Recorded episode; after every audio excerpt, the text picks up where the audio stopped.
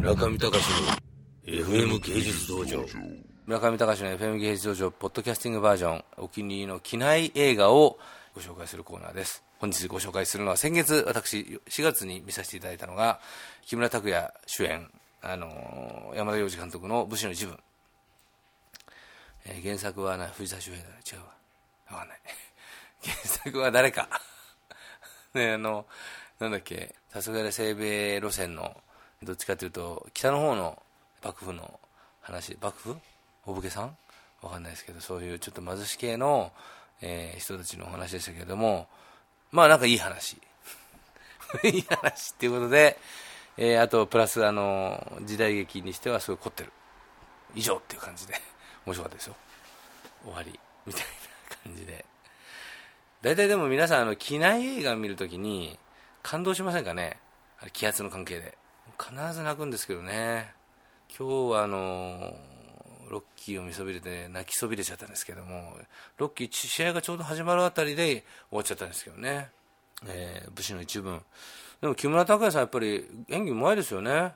ハウルの動く城の声優も良かったしやっぱり声僕声がねあの人いいなと思って声にすごい力があってやっぱ目が見えない役なんで動きとかもすごい抑えられた映画でしたけれども声の力ですごいグイグイ引っ張ってて。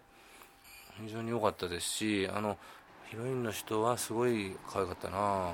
個性があんまりなくて良かったですね。前回前々回があれだっけ？宮沢りえさんで次がなんだっけ？あの演劇系のあの歌舞伎役者の娘。松たか子さん。松たか子さんはね僕一回あの舞台見に行ったんですけどね。いいですね。松たか子は本当にいいですよ皆さん。リアルが。ものすごいオーラがある。本当ですよこれ。さすが血ですよ血あれは。本当にオーラがあってね驚きました私は。出てきただけでぐわっと空間を支配し始めて。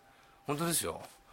松たか子さんと来て宮沢りえさん松たか子さんと来て意外とあのヒロインのキャラ立ちが一重しかったんですけど今回キャラキャラあのヒロインのキャラ立ちが非常にあの弱くそこが良かったですねリアリティがあって。あの山田洋次監督ももうね随分お年ですけれどもすごいですよね。寅さんでね渥美清さんが亡くなってもこうやって新シリーズを次々と作って年のこうなんていう疲れを全く見せない。ものすごいこう精力的に毎年1本2年に1本かな作ってらっしゃって感動しました。ということで、えー本日ご紹介した機内映画は武士の一文山田洋次監督でした。中見隆の FM 芸術道場。